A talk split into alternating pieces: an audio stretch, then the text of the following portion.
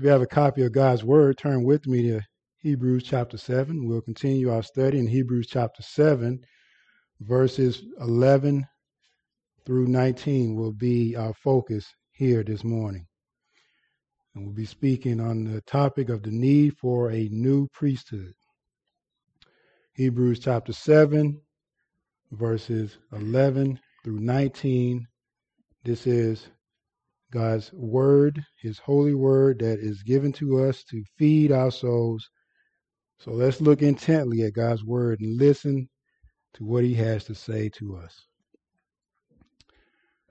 Now, if perfection had been attained through the Levitical priesthood, for under it the people received the law, what further need would there have been for another priesthood to arise after the order of Melchizedek, rather than one named after the order of Aaron?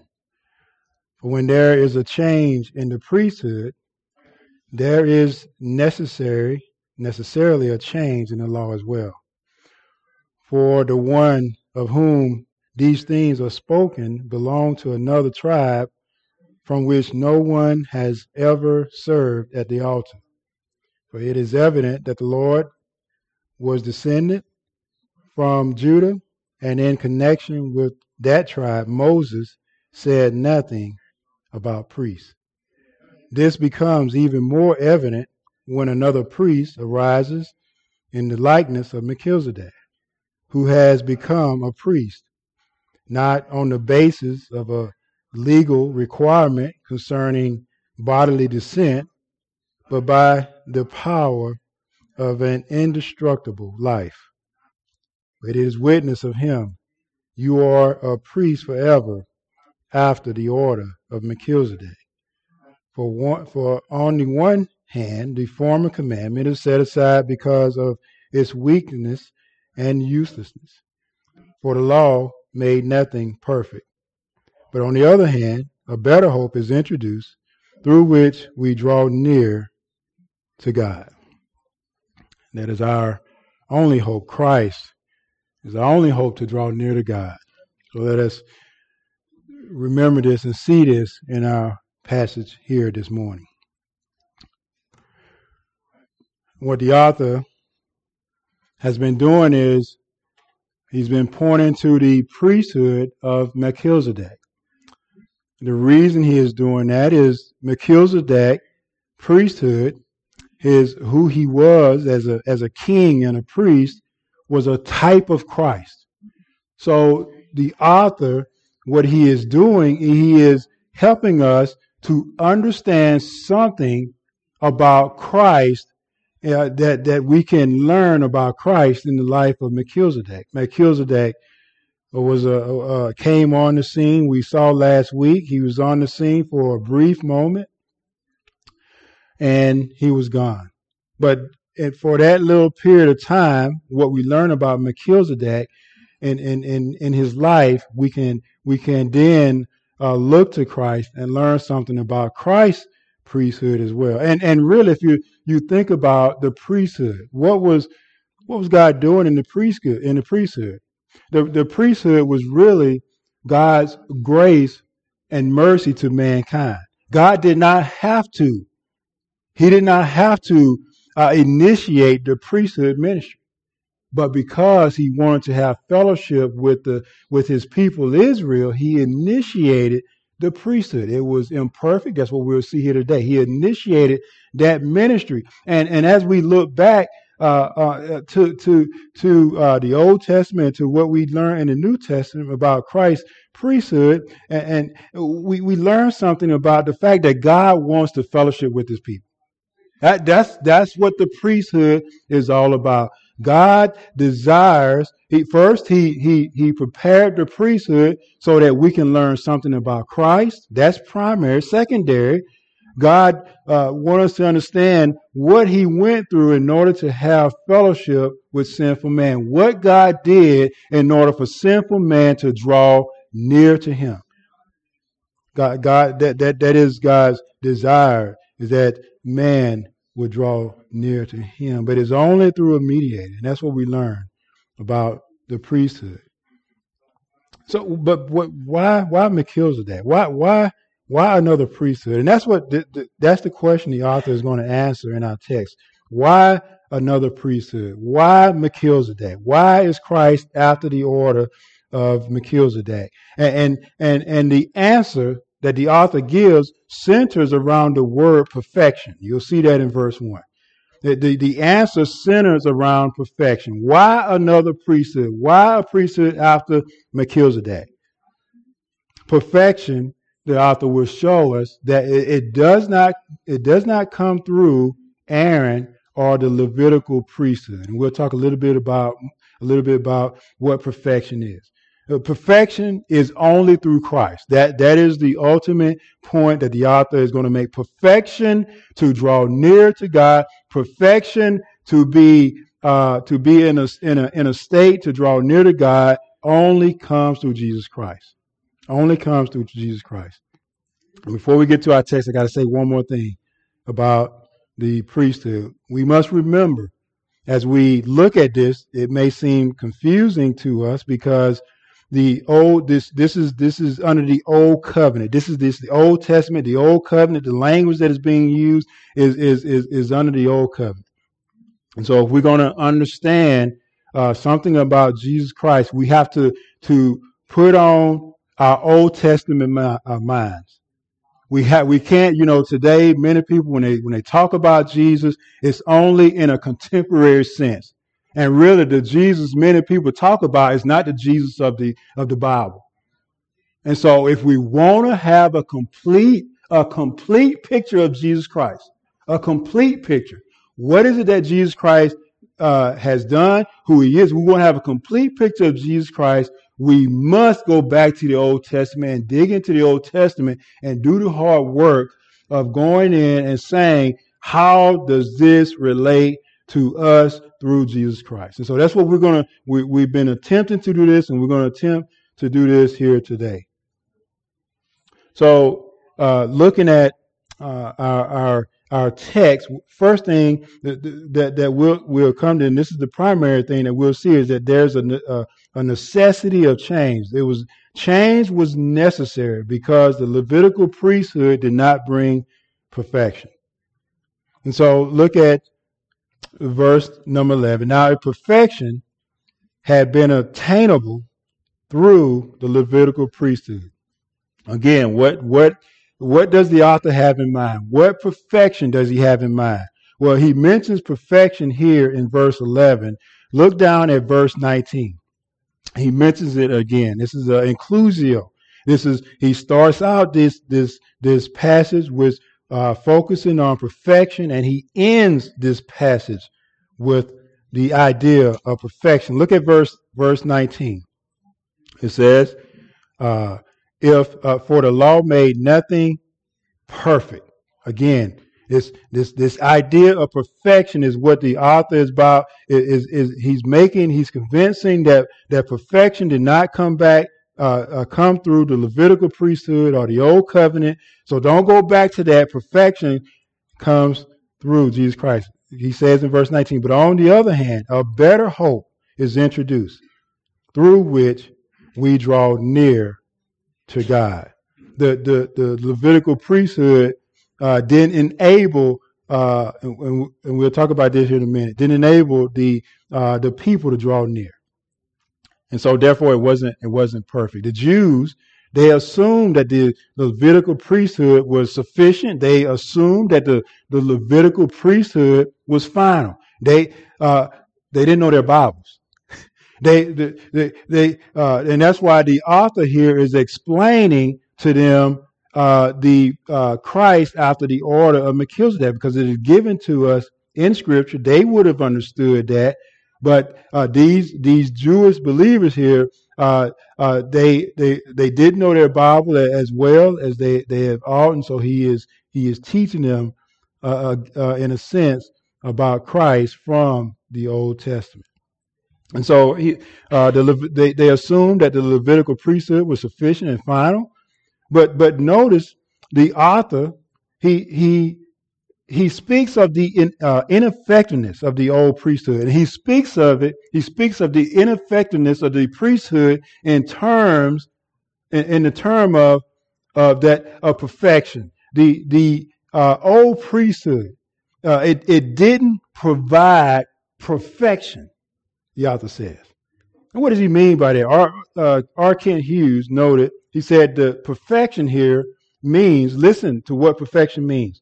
He says perfection here, it means to put someone in the position in which he can come or stand before God. Okay? The Levitical priesthood did not do this. It did not put the people in a position to come and stand before God in intimate fellowship. It didn't do that. That was the work. The work of the priesthood. The aim of it was to make the people acceptable. But in making them acceptable, it didn't make them acceptable enough to go into the presence of God. Because what would happen if a person who brought a sacrifice to the priest, the high priest, to the high priest, and if he came with a sacrifice and he said, "I'm gonna bypass you. I'm gonna go into. I want to take this sacrifice myself into the presence of God. I want to go into the holiest of holies. I want to take this sacrifice in there. I want to fellowship with God and offer this sacrifice myself." What would have happened? He would have died. He would have died. So that kind of points to the fact that the priest didn't make the individuals that they were serving. It didn't make them. It didn't give them a sense of access because it didn't prepare them to approach God. If they went into the presence of God and tried to, they would have disintegrated. They would have fell dead. And so the work that the priesthood aimed at was to make the people acceptable, but that the priesthood failed at that. It failed at that. The work of the Levitical priesthood, if we think about it, there were many imperfections of it. You think about the priests. They couldn't, in Numbers 8, chapter 8, verses 24 and 5, it said that the term of service for the priests was from 30 to 50 years. So they only could serve until they were 50 years of age. And then they couldn't serve anymore. And so there was no permanency about the priesthood, about the priest, because one priest would serve, and then ultimately that priest would have to be replaced. He would have to be replaced.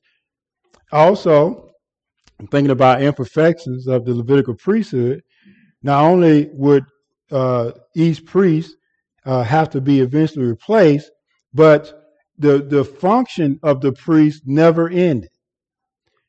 The purpose of the sacrificial system was to deal with the people's sin. So each year, when the people sinned, and ultimately on the Day of Atonement, the people would have to bring a sacrifice, and that was done year after year.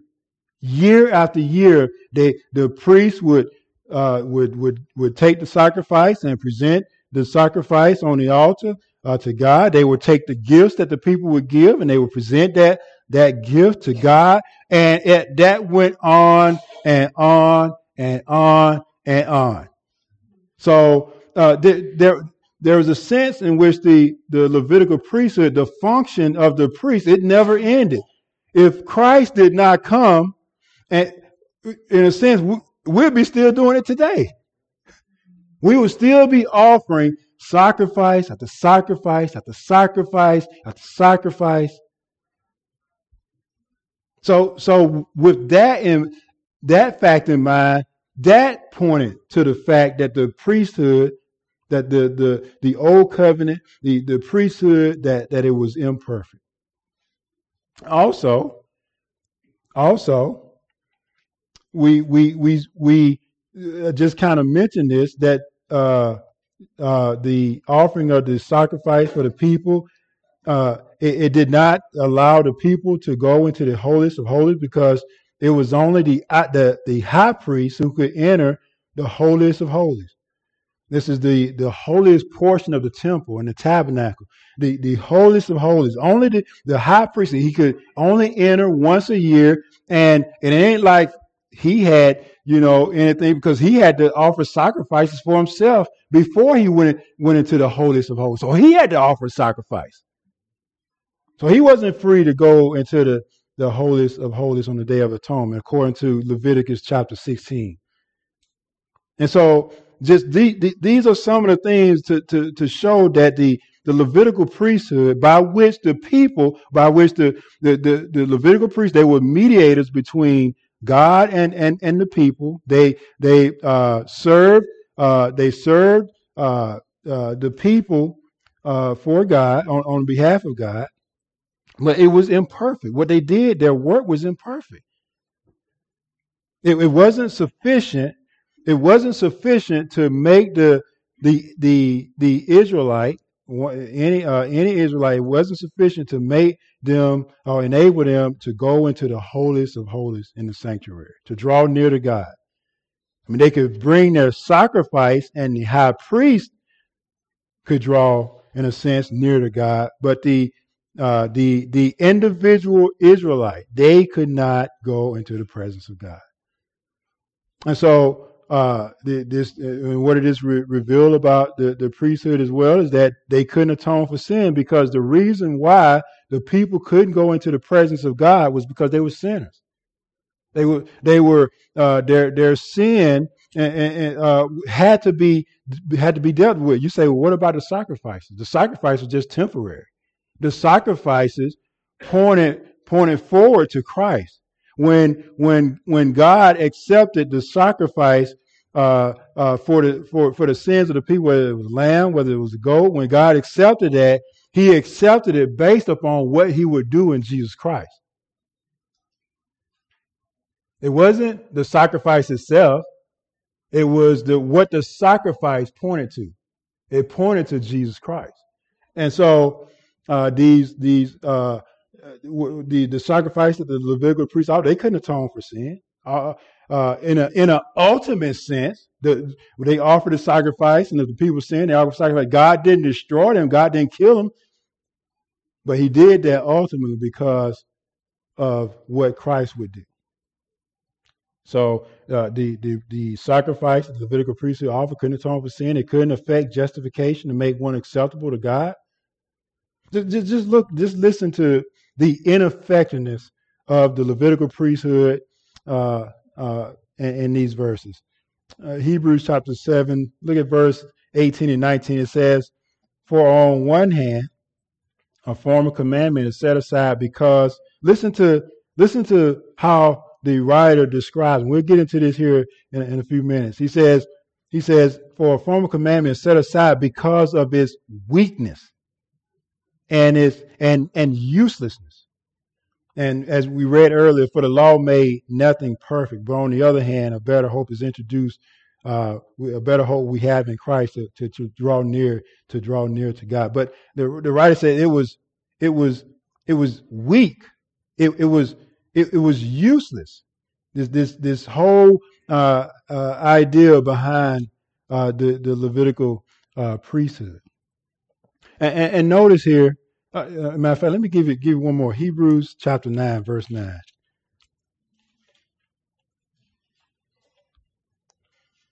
And I think this speaks clearly to the inefficiency of the Levitical priesthood. It says, which is symbolic for the age, according to this arrangement, gifts and sacrifices are offered that cannot perfect the conscience of the worshiper. The sacrifices that the priest offered could not do anything to the conscience or any internal work in the people. It couldn't do anything in their conscience, couldn't do anything in their heart. And so it was weak and useless. One more. Hebrews chapter 10. Hebrews chapter 10. Verses 1 through 4. For since the law has but a shadow of the good things to come instead of the true form of these realities, it can never, by the same sacrifices that are continually, notice the word continually, sacrifices that are continually offered every year, make perfect those who draw near. Otherwise, they would not have ceased to be offered, since the worshipers, having been cleansed, would no longer have any conscience of sins. But in these sacrifices, there is a reminder of sins each year. Each year they offered sacrifice. There was a reminder of sin. There was a reminder of the reality of sin. For it is impossible for the blood of bulls and goats to take away sins.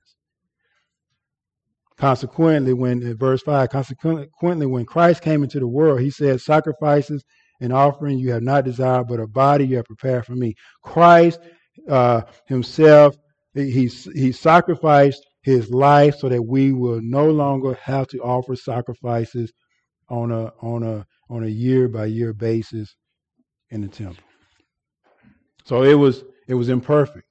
But notice the author goes on, he says, for under it, talking about the Levitical priesthood, the people received the law. Now, the law here is not God's moral law, but it refers to the ceremonial law. The ceremonial law, which had to do with the priesthood, its nature, and its function. But listen to Thomas Schreiner as he comments on this. He says the writer probably has in mind the fundamental character of the priesthood relative to the Mosaic law. The Mosaic law and the priesthood go together. They go hand in hand, because according to the law, if the people sinned, there had to be a sacrifice made, and in order for a sacrifice to be made, there needed to be a priest in order to make that sacrifice. So he says, apart from the sacrifice offered, going on further, he said there would be no forgiveness of sins under the old covenant. Hence, the priesthood was essential for the law and Israel's covenant with Yahweh.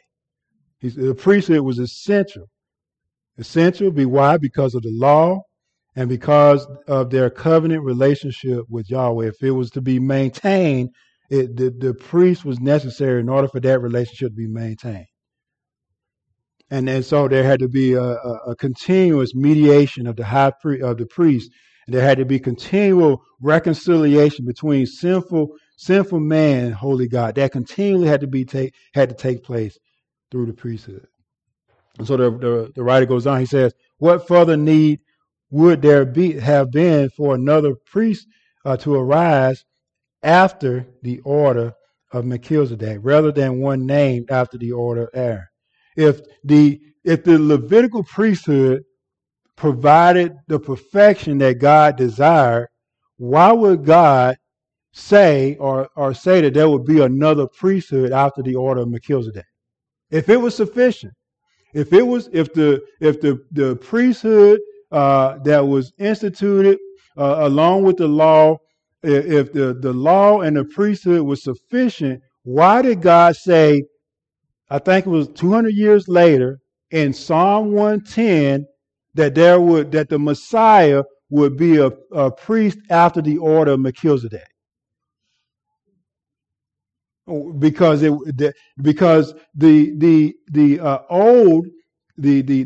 old covenant, the Levitical priesthood, and all of that was just temporary, and all of that it pointed forward to Jesus Christ. God didn't intend for the priesthood to be final. Let's turn to Psalm 110. Psalm 110. We read this last week. I think you're familiar with this, but we'll read it again. Hebrews 1:10.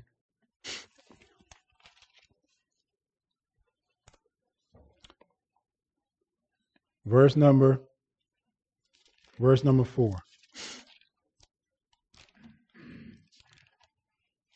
Hebrews 1:10, verse number 4. It says, "The Lord has sworn and would not change his mind. You are a priest forever," notice, "after the order, not of Aaron, but of Melchizedek."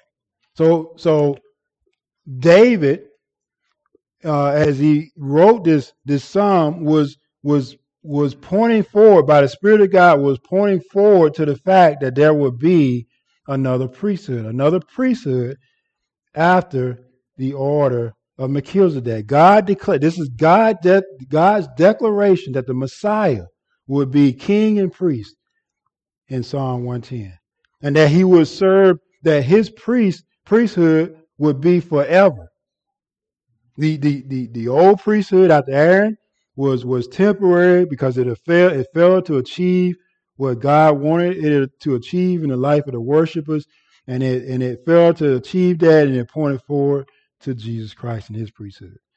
So in verse 12 it says, "For when there is a change in priesthood," change here is means to exchange or to replace with another. So the writer is saying that for when there is a change or a replacement in the priesthood. So got to think here that this doesn't mean to do away with the idea of a priesthood. Why? Because Christ is our great high priest. We will always need a mediator in order to have access to God. So this idea of priesthood is it's always with us. We'll always need a Christ to in a sense to be our mediator between us and holy God. Even when we're in heaven, we're going to need a mediator. We're going to need Christ to be our great high priest. And so what has happened is just simply been a change. The priesthood, the idea of it, is not done away with. It's just been changed. It's been changed from Aaron to Christ. And notice he says for when there is a change in the priesthood, there is necessary a change in the law as well. The fact that the priesthood has changed means that the law, or the entire legal structure of the priesthood, or which the priesthood was based on, had to be changed also. This is again it's referring to the ceremonial law. This is the ceremonial law. It's not the moral law, guys. It's the ceremonial law. The ceremonial law that included the law concerning the Levitical priesthood system of sacrifices. This law had to be changed as well, because in Christ, we don't need to bring a sacrifice year after year. That law has changed. In Christ, we can now come to God and draw near to God and do it with a clear conscience. We can draw near to God and call God our Father because now of what we have in Christ, and in fact that we're not under the old religious system, that which was limited. It limited the people. And even you say, the law still has some impact upon our lives today. Well, the purpose of the law is to draw us to Jesus Christ. The priesthood was to point us to Christ. The law was to draw us to Christ. It was to point forward to Christ. Galatians chapter 3, verse 24 and 25 says, "So then the law was our guardian." It's our guardian until we come to Christ. The law, the purpose of the law is to show you your sins, to convict you of your sins, and it is to, in doing that, it points you and brings you to Jesus Christ. It is a guardian. There, you say, "Well, I don't need Christ. I can work my way to heaven." The law says if you break one law, one, that's all it takes. One, you break one of God's commandments, and you deserve death. You deserve death. And what that is telling us is that we can't work our way to God. We can't, what we do and what we, and who we are, we can't please God. We need Christ. And in Christ that, we now is under a different system. We're under the new covenant in Jesus Christ.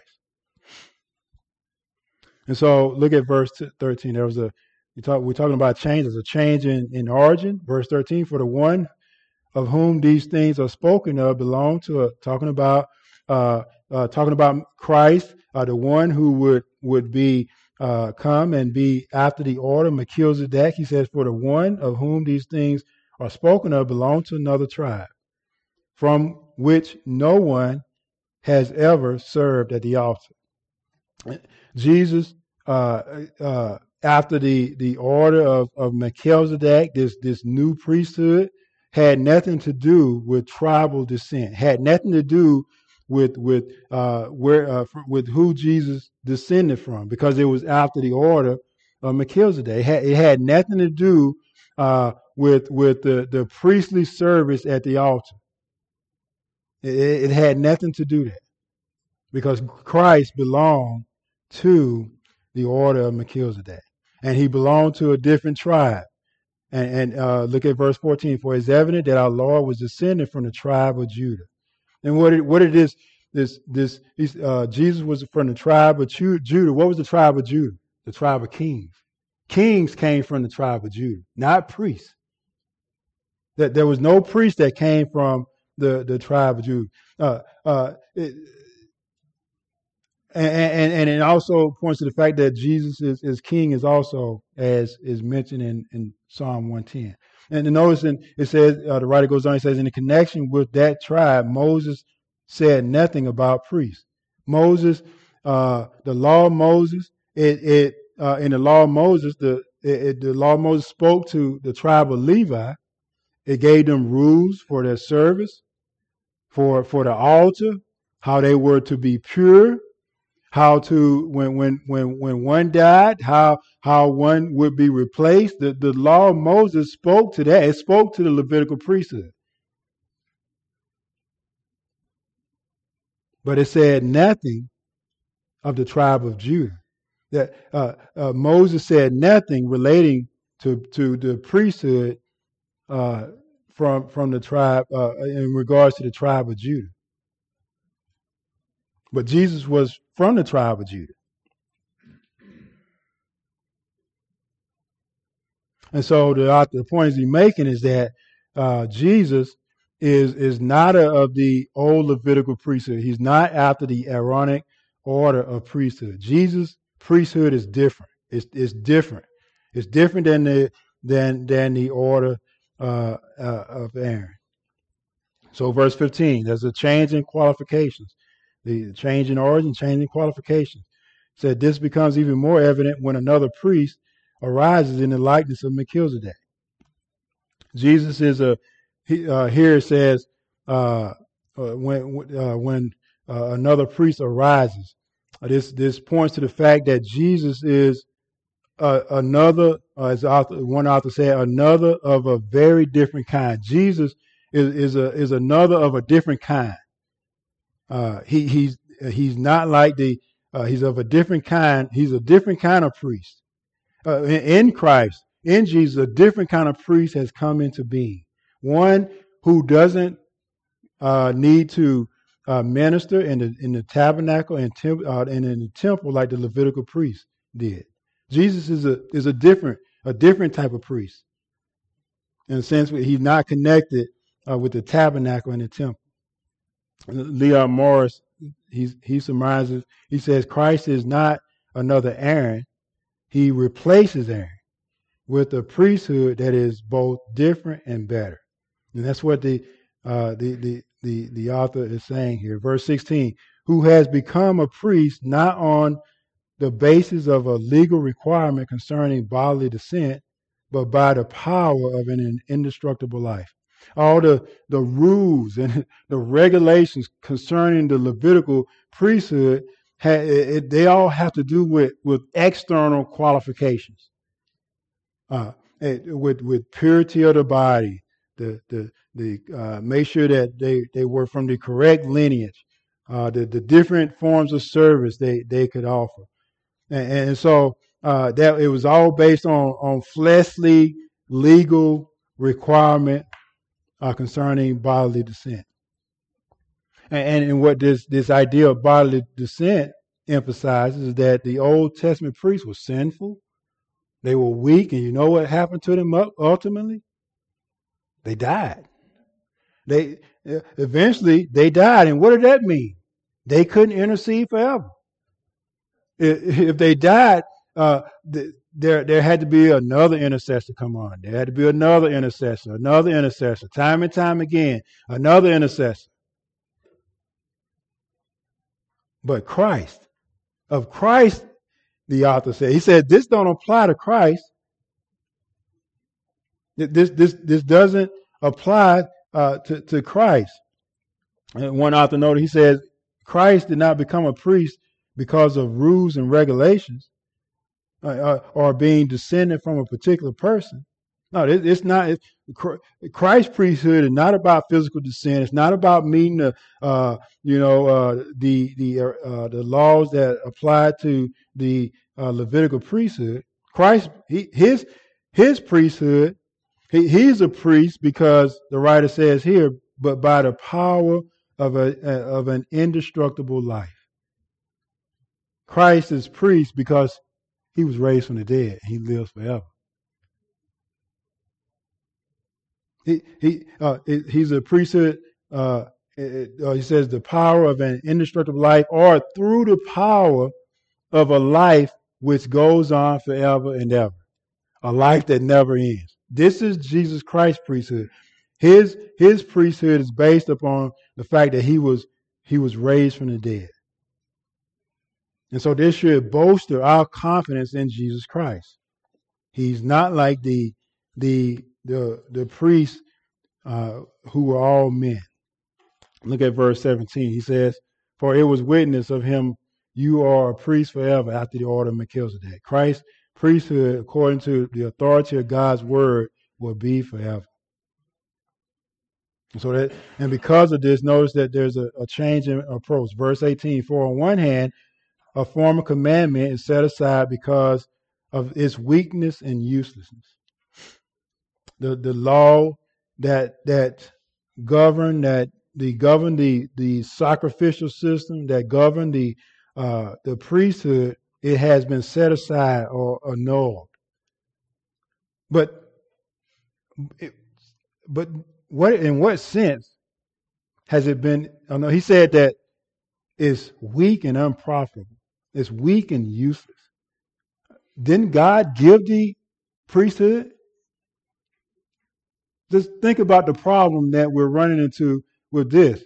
If it was weak and useless, would God give something that is weak and useless?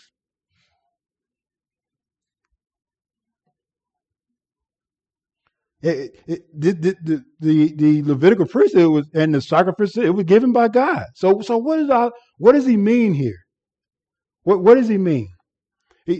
What he's pointing to is that the Levitical priesthood and the sacrificial system, it was partial. It was temporary.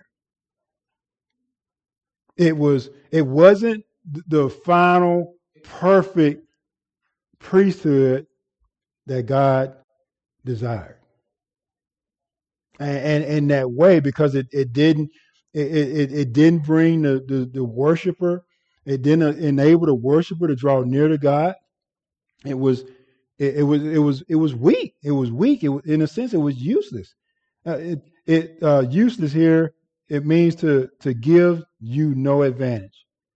So the sacrificial system, the priesthood, didn't give the worshiper, those who were worshiping God through it, it didn't give them no advantage. It didn't benefit them. It didn't make anyone perfect who was practicing it. It was weak. It had no power. It had no power to save the worshiper. It had no power to bring about the inward change in the heart that is required of one to be a true worshiper of God. It was weak. The only thing that the law in general will do is that it makes us aware of our inability and our sin before God. That's what it does. It makes us aware. Romans chapter 3, verse 20 says this, "For by the works of the law, no human being will be justified in his sight, since through the law comes the knowledge of sin." And when we come into the knowledge of the law, and we understand that we can't keep the law, then we come into the knowledge of sin, the knowledge of sin and how we break the law. So no one is justified through the law. It was unable to save. Romans chapter 5, verse 20 says this, "Now the law came in to increase the trespass, but where sin increased, grace abound all the more." The law showed us of our inability in sin, and the law pointed us to Christ and the rich blessings we have in Christ. Verse 19, for the law made nothing perfect. But on the other hand, he says, a better hope is introduced through which we draw near. And this is where we come in. The sacrificial system, it was unable to in a permanent way and in a complete way, it was unable to reconcile holy God and sinful man.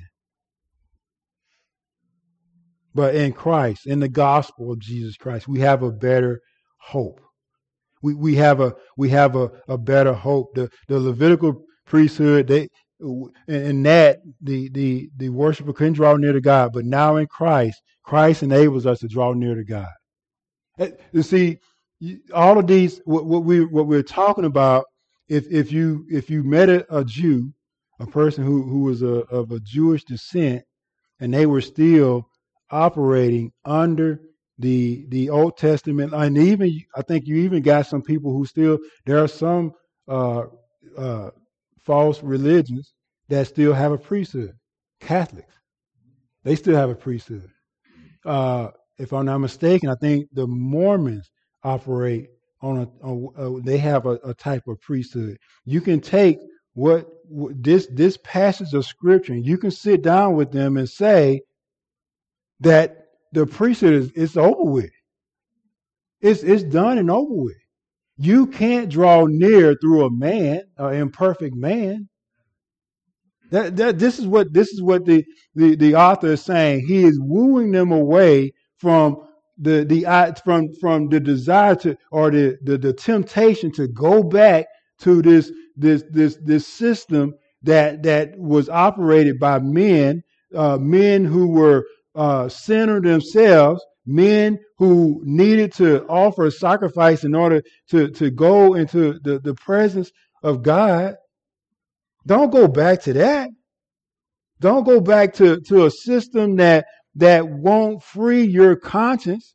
Because I can tell you, you go talk to any person who is a Catholic, or if you've been a Catholic and you know, and that you go and you offer your Hail Marys, and then you go and you sin.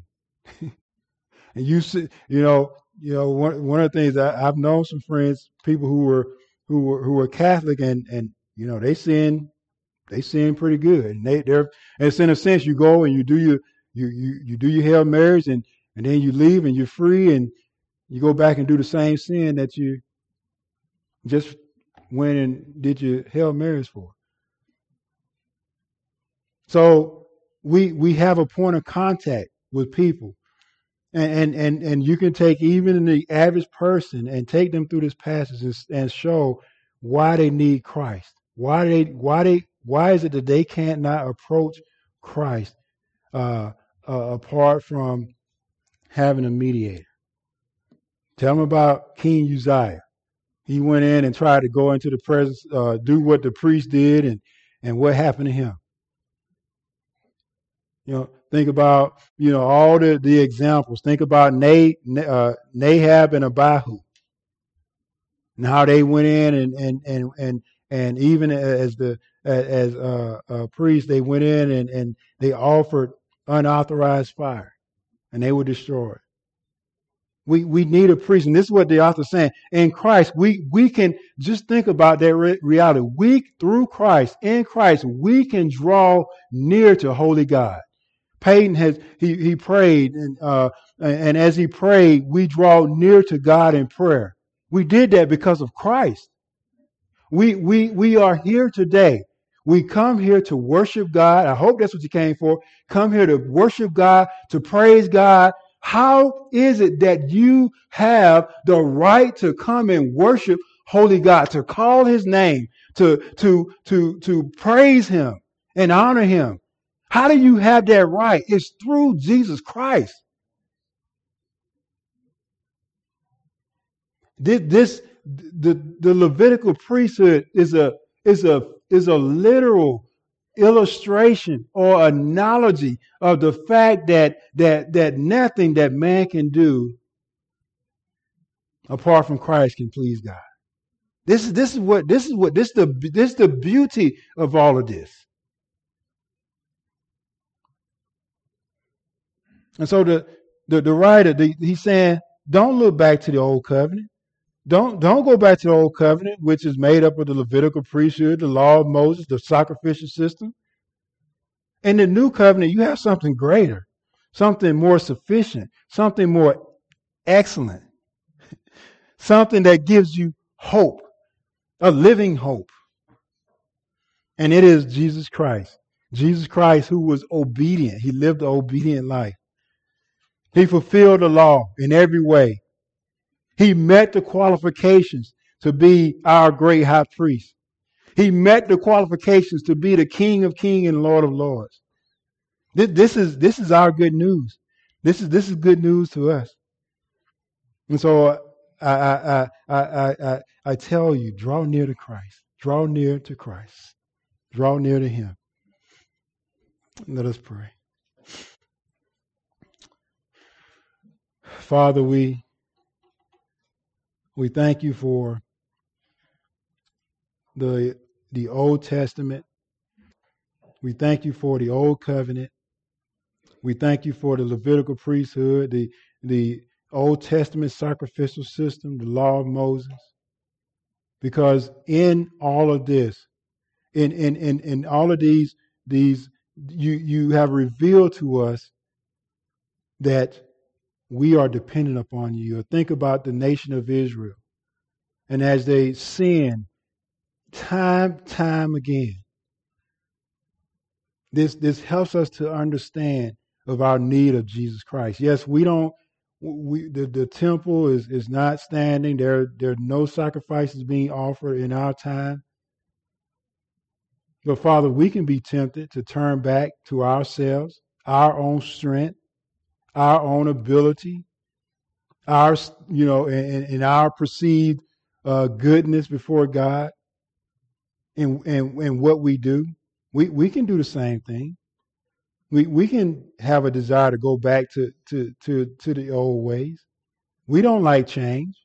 We don't like change. We don't want God to we don't want you to expose sin in our hearts and in our lives, because in a sense we like to hold on to. There are things that we like to hold on to, even now. As we sit in here and we think on you, there are things that we're holding on to in our lives that you want to get rid of. Because we like the old life. We like some of the things of the old life. So, Father, help us to draw near to you through Jesus Christ, through faith in Jesus Christ. Help us to continually look to Christ as one who is in need, as a beggar. Help us to look to Christ and know that we're in desperate need of your grace. And apart from your grace, we can do nothing. And I think in these last days, what it's going to take to endure is those who are desperate for Jesus Christ. Those who are desperate to know him. Those who say, for me to live is Christ and to die is gain. That this is the kind of life that you want us to live. Like the Apostle Paul, who said, for me to live is Christ.